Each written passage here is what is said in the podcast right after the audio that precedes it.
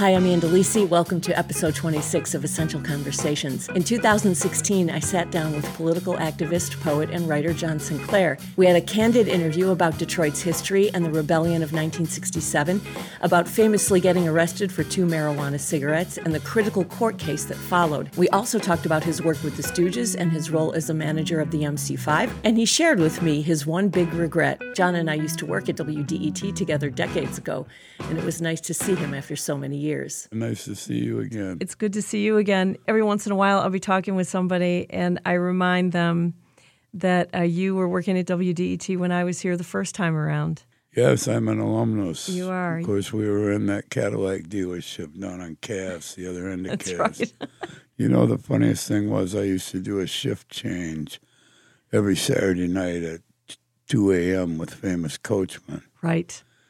And one night we were standing in the beautiful outdoors at two o'clock in the morning. He's telling me that he used to work at the Cadillac dealership as a porter. Really? Play about blew the top of my head off. I had no idea. I, I loved, didn't either. I loved that man. Oh, he was a great American. He was an awesome, awesome guy. So I want to mention something to you. In the recent past, Don Was and Iggy Pop were in town for a couple of different events. And not together at two different events. Each of them mentioned you as a significant influence on them, their careers, and uh, their lives. Here's Iggy Pop talking about you in an interview I did with him and Jim Jarmusch about the film Gimme Danger. I'm allowed to say John was kind of a loose cannon because I'm a loose cannon, and so I can say that about him.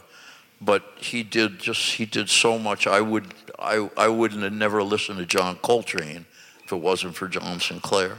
And how does uh, it feel to listen to these guys? he Basically shared- point to you. he shared a platform point in their with- lives where with things us. really changed for them. Well, it's true. I mean, I feel good to hear them say this, but I was there when it happened, so I remember it quite vividly. I heard Iggy the first time they ever performed as the Stooges. Um, I got him into the Grande Ballroom. I got him his first record contract. But this is the first time in 50 years that he's acknowledged that I had anything to do with it. So, and then he embraced me at the Third Man Record Shop the other night. So I enjoyed that, you know. Yeah. We used to be pretty good friends when he worked at Discount Records, and he was Jim. Osterberg. You know?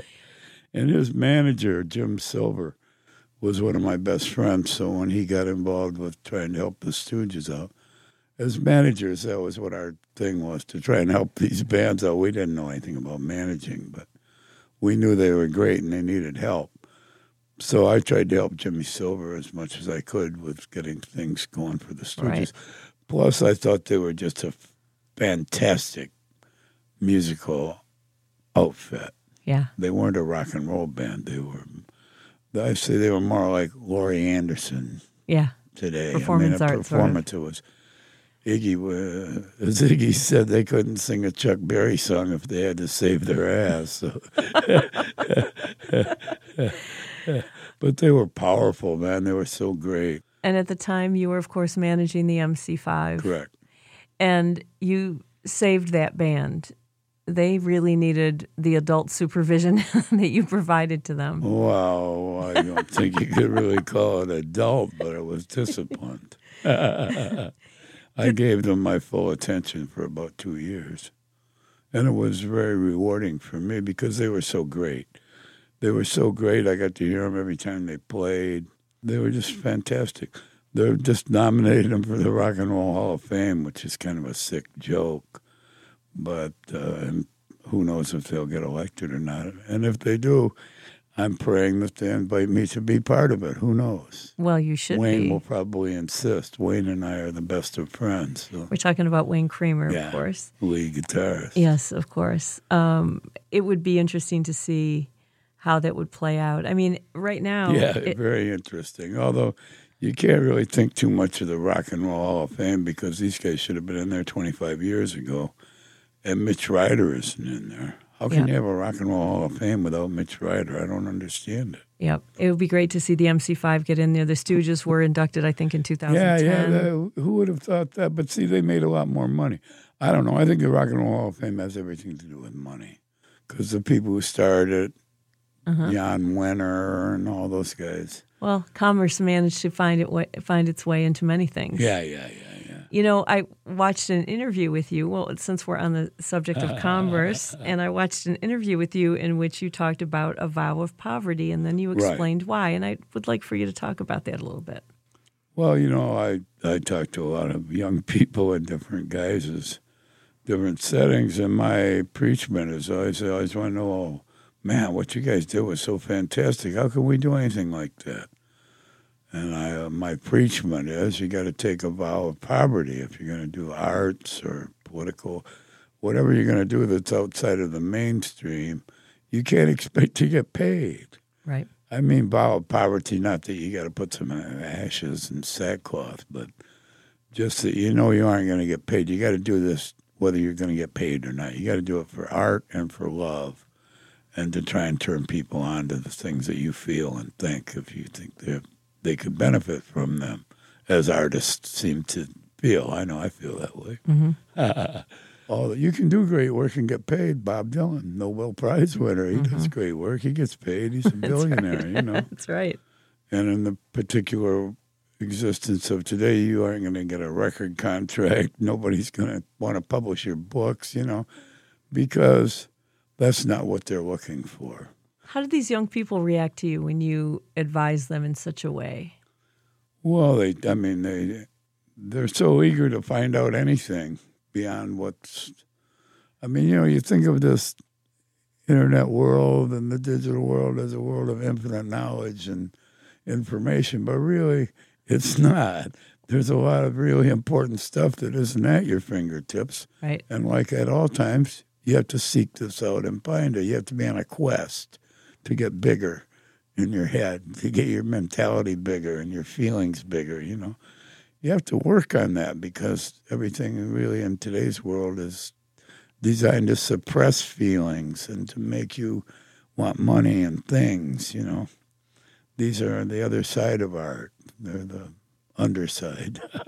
I'm talking with John Sinclair. John, this new album called Mobile Homeland. yeah. What is it that gets you to the point of saying, you know what, it's time for a new album? Well, it's always time for a new album for me because I'm always creating some works, you know. Right. And what I do, uh, I write poems. I'm a poet. And then I set them to music, or I find music that's appropriate to the particular poem. And then I perform it with music. And when I do that, then I want to record it because it's a finished work then.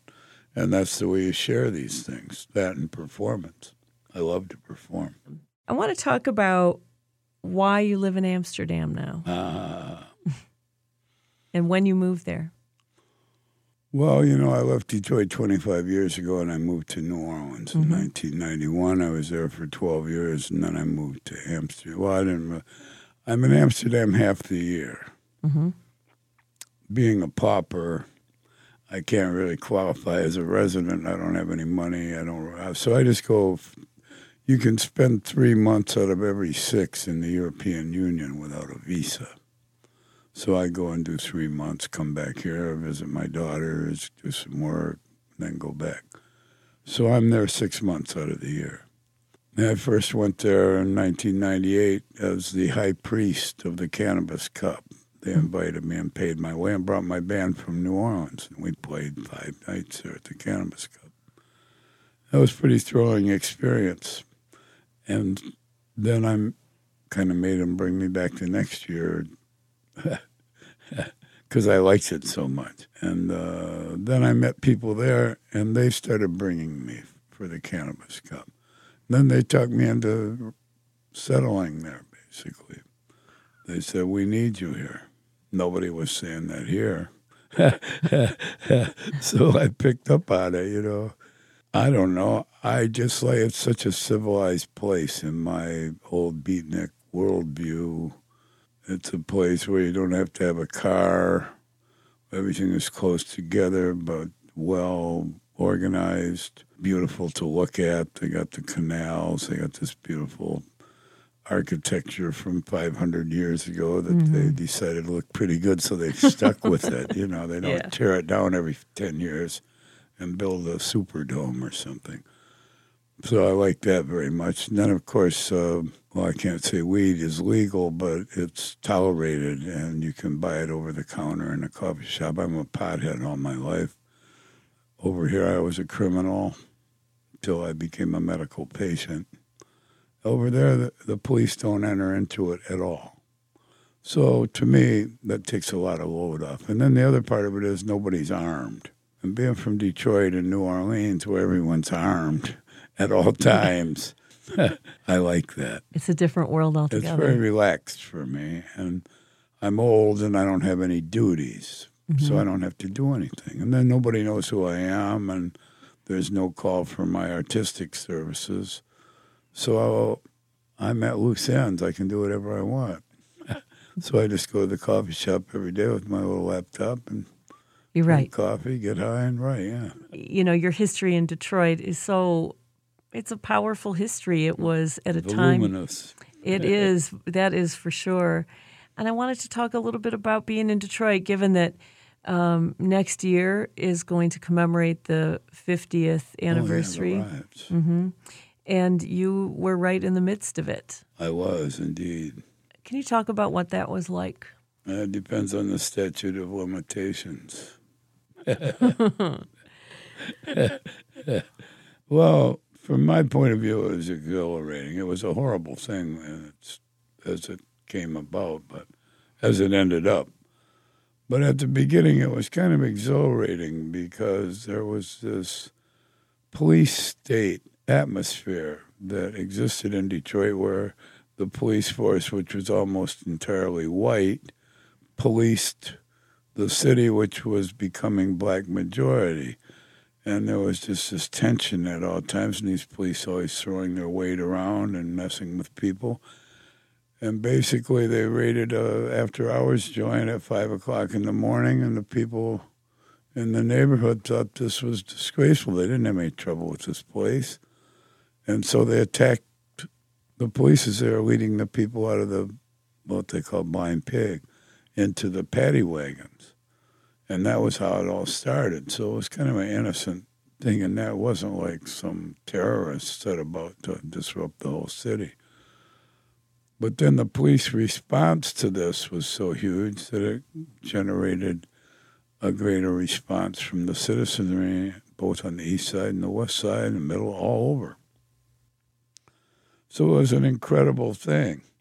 And then also it had the horrible result of completing the transformation of Detroit from an integrated city to an all black city when a million white people fled for the suburbs. A million. You know, it's hard to tell this to people in Europe. They can't understand this, Detroit. do they do they know I mean when you say you're from Detroit, basically, do they know about Detroit? They've heard of it. Well, they have automobiles. Yeah, so they have heard of it, but they don't know its history or its standing now. No. What do you think of Detroit when you look at it today? It's a wreck. They ruined it. It used to be a great place. Then all these people went to these horrible places called the suburbs. Much lower quality of life, no culture. They have all these economic theorems and all this crap about what made Detroit bad. Basically, they blame the victims. The rich people ruined the city, and then all the middle class and working class white people followed them out of here. And they left this place without a tax base or any jobs. Uh, the worst education system you could possibly imagine. You couldn't make this up, as Jim Price would say. You can't make this up. I don't know. I could talk about this for several days, but. Uh, I mean, your history here is quite unique. There are people that live through it, and then there are people that live through it um, in the way that you did as an activist. And you give you have these titles attached to your name: activist, revolutionary. How do you feel about those? I did all that. So you're cool with people referring to you that way? Oh yeah, I did that. I'm proud. Yeah, sure. Would you have done anything differently? you know, I only got. It's, it's a funny thing to say.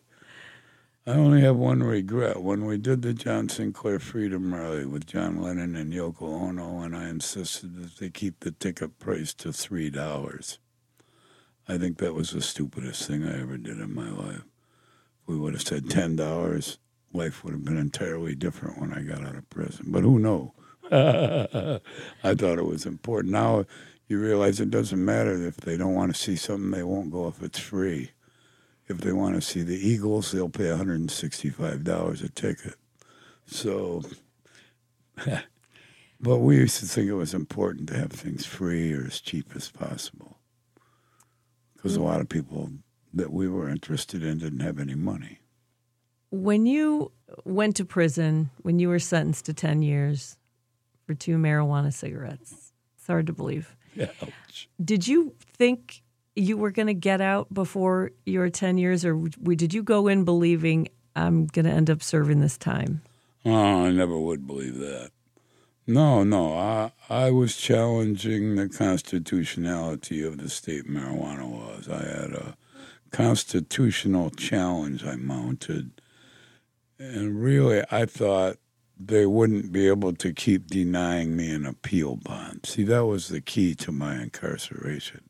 Not the sentence per se. I never expected to serve the time. I appealed on constitutional grounds, and this is a hallowed thing in our jurisprudence, supposedly. You were only supposed to not get bond if it was murder or arson or something like that. Well, they wouldn't give me an appeal bond, so that's why I had to do the time. So really, from I thought I would get an appeal bond. I thought it would just be a mount, you know, matter of weeks, months.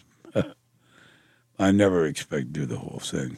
Of course, I never expected John Lennon to come and get me out of prison either. That was a godsend in the most beautiful way. That changed everything. Yeah, it got me out. You see, you were later. released three days later, right? Yeah, yeah, yeah. Beautiful thing. And we should also mention that um, you were being wiretapped for a long time. You were being harassed for quite some time. They had a file on you, all of those things. Um, Richard M. Nixon said the White Panther Party was the most dangerous revolutionary group in the United States, for example. When I read that, I'm I, proud of that. Because you see what happened to him. oh yeah. well, you know that entire case took on a whole nother life with Judge Damon Keith Right. and the entire legality of wiretapping. Well, yeah, we ought to back up on that and give him a little background, I think. Mm-hmm. Coming up in part two of my interview with John Sinclair, he talks about his court case, wiretaps, Richard Nixon, Watergate, and Judge Damon Keith. I'm Ann DeLisi. I'm Rob Reinhart. and we're about to bring back the perfect opportunity to honor your favorite pet and support WDET. During our spring fundraiser, Ann and I will combine our shows so you can honor your dog Or your cat. or your dog and WDET with a gift of support. We're looking forward to hearing about your pets, no matter what kind of cat that is. Cats and dogs and any other pet you may have will be part of our fundraiser. And if you can't wait till the weekend, make your gift now at WDET.org slash give. Or call 800 959 9338.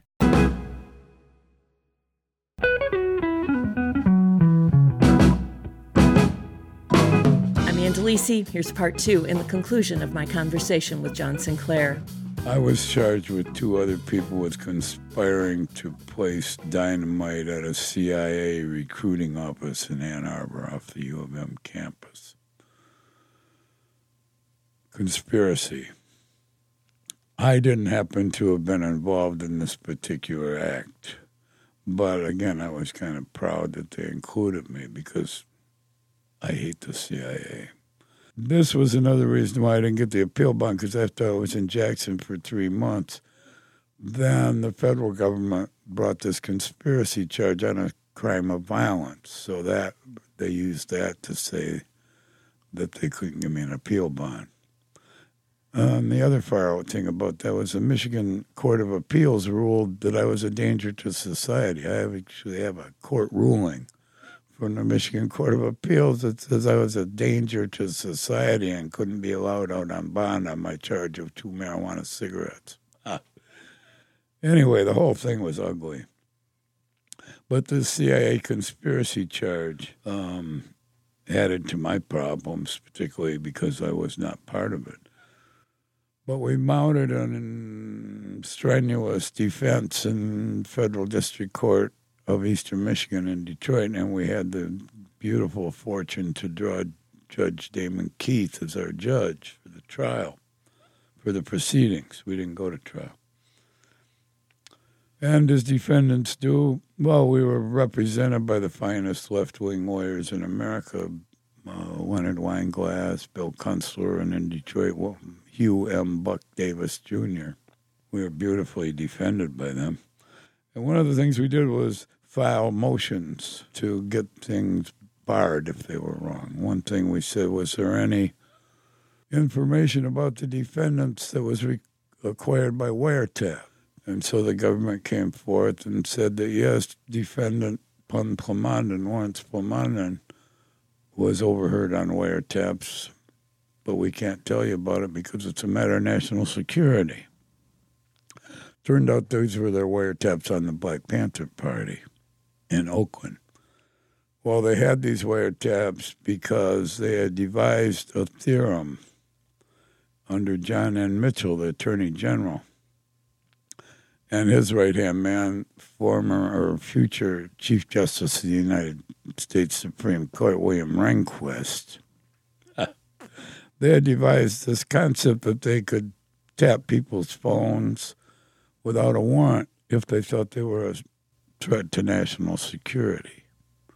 And they didn't want to have to get a warrant from the judges. The underlying reason for this was they felt there were so many left wing judges that if they went to them with a request for a wiretap, they would tell their cell of communists, fellow commies, that they were tapping their phone. So they wanted to be able to just tap the phone and say, these people are dangerous. So they did this. So in our case, Judge Damon Keith said, well, there's no such thing as a warrantless wiretap in the United States. Um, you're going to have to disclose this. And I said, well, we can't do that the security of the country is under threat. So he ruled against them and he said, You have to divulge these contents, these wiretaps, or drop the case against these guys. They said, Well, we're going to have to drop the case, but we're going to appeal your ruling because we think you're wrong. So that's why in jurisprudence, the case is known as U.S. versus U.S. District Court. It went to the Supreme Court, and they decided eight to nothing in our favor that there was no way that Richard Nixon could claim that there was a way to tap phones without a warrant.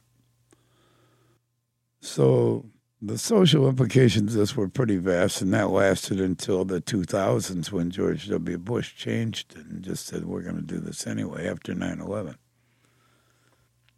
But, well, what happened to this case was we found out years later they decided our case, I can't call the date, but 72. They decided the case on a Friday, but they didn't announce the case until Monday in the news. And they, the lawyers believe that Justice Rehnquist, who had just been named to the Supreme Court, called his colleagues in the Nixon Justice Department and told them that this case was going to be revealed on Monday, that they couldn't have this national security wiretap. And if they had any going on now, they'd better get rid of them so on Monday they could say, we don't have any. Well, that was the weekend that they were busted breaking into the Watergate to remove the taps from the Democratic National Headquarters. And we were always told that so they were we had a role in. in that that we didn't even know about for about 20 years. Very proud of that. How did you feel when you found out about that? I felt great. I felt it was all worthwhile. Well, we won because we won in the Supreme Court and they dropped the case and we didn't have to deal with it anymore. We won eight to nothing. and The other great part about the Supreme Court was the Solicitor General of the United States, Erwin Griswold, refused to argue the case for Richard Nixon. It was so wrong. That was pretty mind boggling. The government lawyer wouldn't advance the government's case because it was so it was so wrong. this case is so profound Right. and it seems like you know you would hear it cited more often or something. I don't even know how to articulate well, it. Like this didn't ever come out though until years and years later. It was in the '90s when I went, early '90s, I think, when I went. Months of 20. I mean, but even but even when after 9-11, when the it dis- blew my mind when that stuff after when they started doing this again. They never said anything about it. like you would think I was kind of relieved, Ann, to tell you the truth. Really? I do, well, you know, I travel a lot, and I go back and forth. Right. I travel internationally, and uh, it's usually pretty smooth. right. I didn't want them dragging all this up again, and then I was going to be in the spotlight for something that I couldn't really do anything about, you know. So, historically, as a as a historian and a scholar, I felt it was bad that they didn't talk about the precedent. But as the guy, I felt relieved. I mean, it's just hard to believe. If it came with a check, I might be more. no, but it would just be more publicity about political stuff. I don't really do that anymore. I mean, I feel the same way, but I'm not the least bit of a revolutionary. I'm an old guy and a poet. do you miss um, being in the thick of it that way? No. No, I just did. Well, I have to say two things. I really enjoy being an activist and doing things about the things I was opposed to. But as far as becoming a personality in this field, I just did that out of self defense because I was in prison and I was trying to get out. And so I had to become a cause celebre and get people to support me because the law was dead set against me, and the legislature and the governor and every authority in the state of Michigan. I was the bugbear, you know. Plus, which a dope fiend, marijuana advocate, you know. So You know, it's it's fascinating when you look at in this day and age. So social media allows people to reach a lot of people very quickly. right, You reached a lot of people and didn't have any of those resources. we did this on mimeograph machines. Yeah. And then we had a rock and roll band that was incredibly exciting, the MC5, and they were fully a part of this. They were, uh, we were, me and Rob Tyner, we were joined at the head, you know. So they were eager to do this as I was eager to do it. So we uh, had a pretty powerful weapon, and SDS never had a rock and roll band, you see. How do you fi- define success? Oh man, I don't know. Success. I don't even think of that. That is an acceptable answer for sure. you know, uh, we're coming up on the 45th anniversary of your release from prison, True that. December, 13th, 13th. right? Yes, ma'am. Were you ever, during all of these unbelievable things that happened in your life, and they are some are unbelievable. it's the stuff that right. movies are made of, really. Um, were you ever afraid Afraid. I'm always afraid. I'm terrified. of what? Well, I live in a police state, so I'm terrified of the police and the authorities and the rich people. I'm an ant in their world. They can thumb me out, and if they decided to, I Well- try to stay off their radar. They They, didn't- aren't they didn't- interested in poets anymore, so that's Well, good, you know. Even even back then, when you were an activist, they they had a heck of a time dealing with you. It wasn't very Yeah, easy to get rid of you. terrified, though. Yeah. Oh yeah, well, look what they did. Huh. They could send you to prison for ten years for two joints. That's pretty scary, and I was the one who got it. So, so my fear was justified. So you were um, you were set up. I was defiant, though, you were and defiant, and and I was on acid, so I was. Uh, I had a different frame of reference from the average American. that's for sure. I wasn't scared. I just felt I was a grain of sand in the infinite universe. You know what I'm saying? Yeah, for There's sure. not too much they can do. Take your life, you get another one. I don't know. I had this LSD look, you know. Um, after everything sort of settled down, how did you feel after? I mean, it would seem to me to be an adrenaline, uh, like you're in a fearful state. Your adrenaline is pumping all the time. The you're being wiretapped and harassed, and you're serving time in prison and all this kind of stuff. Also having a good time. You were having a good time while all this is Don't going on. Okay, so you were having fun, but it was Terrifying. quite a roller quite a roller coaster ride, yeah, right? yeah, yeah, yeah. It's fun, but it's scary. Yeah, exactly. When every- Binaural. Yeah. So when everything kind of settled down a little bit, how did you feel?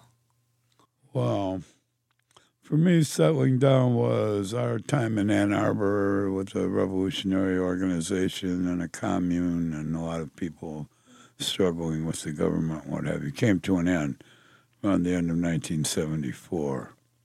So several of us moved to, back to Detroit. And Coleman A. Young had just been elected mayor, and we thought we wanted to be here and be part of that. And what I felt then was, how am I going to make a living? Mm-hmm. I had two small children, and I was a, a publicly branded troublemaker and bad guy. How am I going to make a living? And then I thought, well, I came back here and I asked my friends at Strata Gallery and Strata Records, Ken Cox, Charles Moore was my best friend and mentor. Mm-hmm. And I asked them if I could have a desk in their off their space, and in return I would do work on their records and whatever they needed for publicity and stuff like that. So then I had a place to work from. And then the people in Ann Arbor who had been publishing our newspaper, the Ann Arbor Sun, they decided to move to Detroit and make it the Detroit Sun. So they hired me as the cultural editor. So then I felt like I had my feet, I had a way to make a living. And then I started doing consulting work for arts groups. And I started writing grants. And we had this uh, turning point where Congressman John Conyers called a conference in Detroit and he told for jazz artists. And he said, You know, you guys are always calling my office and wondering why doesn't Detroit get any of this government money for the arts? And I looked into it and I found that y'all don't make any applications. Says you got to send in the applications to get the money. If you send them in, I'll make sure you get the money. When my ears lit up, you know, I said, wow, this would be worthwhile to put some time into this to get these guys some money. And I could take a little piece of it for myself as the guy who did the work. So I started writing grants for jazz artists, and we brought in several hundred thousand dollars into Detroit in the late 70s. I worked with Marcus Belgrave, Faruq Z. Bey, Sam Sanders, A. Spencer Barefield, Wendell Harrison. I helped them all set up their 501c3s and write their programs and get their grants. And then we opened a place called the Detroit Jazz Center downtown at Cass and Elizabeth. Ah, not Cass, Park and Elizabeth. She said, "What? They're every day for three years." I had to remember. Let's talk a little bit uh, about the Detroit Artists Workshop. wow. Okay. Well, you aren't stopping. I love this. It's good. Usually in America, you know, you do a radio interview and they don't have any idea who you are or what to ask. Uh, they heard about John Lennon wrote a song about you, you know, and that's about That's as far as it goes. goes. Yeah, yeah, I know, I know, I get it. But that This is fun. well, the, well, it is. It's fun for me too, and I mean, the Detroit Artists Workshop. You know, you hear every once in a while somebody will mention it with great reverence. With yeah. great reverence, though, Yeah, as yeah, to the energy that was there, what it represented. Um, how long was it in existence? Well, from the fall of 1964, really into 67, but mostly the forward motion stopped in the first part of 1966. I was sent to the Detroit House of Correction. I did six months in the Detroit House of Correction first before I got my prison sentence at Jackson. So I was a primary mover of this organization. In other words, I did the paperwork. I did all the little jobs that had to be done to make something happen. So I guess we had about a year and a half. You know, in the 60s, a year and a half is like 15 years now, you know. So much happened Yeah. in a six month period in the 60s that now 10, 15 years go by without that much stuff happening Interesting. on an interesting, committed level. You know what I'm saying? Right. Not that nothing's happening, but things move forward in huge jerks and out of nowhere without you having any. Six months later, everything was different, you know? So that was a period of the artist workshop. We were on the ground floor of that when people were just starting to take acid. It was before they started to have the quote counterculture. It was still a beatnik thing. We were weirdos in the neighborhood. We stood out from others by the way we looked and acted. We all smoked weed, which was a very heavy criminal activity at that time. And we just came together organically, one person meeting another. And then we wanted to do something, but you couldn't go somewhere to do. You couldn't. Nobody wanted your poetry. Nobody wanted your music. So we got our own place. We rented a house and started putting on our own stuff. So it was revolutionary in that respect, and it was very tightly knit, and it didn't have anything to do with money. No one ever got paid at the artist workshop. Everybody did everything they did for love and art. You know, and people taught to me, that's a very high level of activity. and people taught, right? Shared We taught each other, yeah. And you could, if you were a student or a seeker, you could come there and learn things without having to pay anything.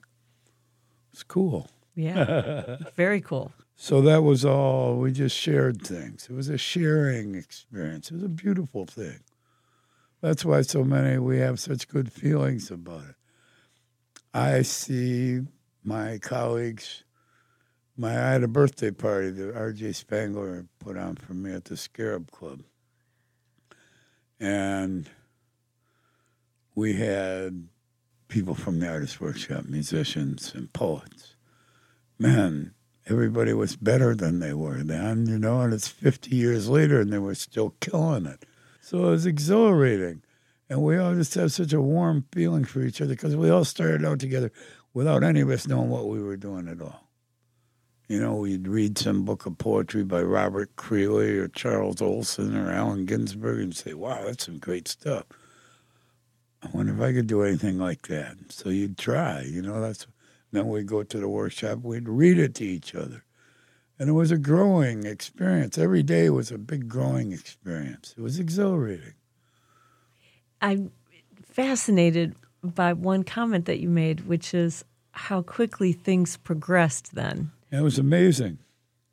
I mean, that is so different because in this day and age, it feels like it takes forever to get things done. Well, So you're moving against a huge, a huge, unmovable mm-hmm. entity. You know the the general culture that's going 100 miles an hour against you at all times. So it's hard to get attraction against this, really. And then they got people surrounded with so much triviality that it takes up all their time. That's the other thing I tell these kids, you know, they say, how do you do this? You say, well, first, turn off your television set. Boy, talk about react. Nobody's ever thought of that before. to them, a television set's like a billboard. I mean, it's just something that's there, you know. Right. No, no, click them. you don't have to be in that world if you don't want to. What? They never thought of that before. So I feel like it's hard to get that one across. I don't expect them. I expect them more to take the vow of poverty than I do to turn off their television set. Because now they got it following them around. Now you got to a television set in your hand. Yep. Phew. It's a different world. I don't watch sure. TV because I realized years and years and years ago that it would just suck up all my time and energy Yep. and not leave any space for thought. You are an interesting man, Mr. John Sinclair. John Sinclair, it is an honor to talk to you. And this has really been fun. It's been fun. Thank you so much.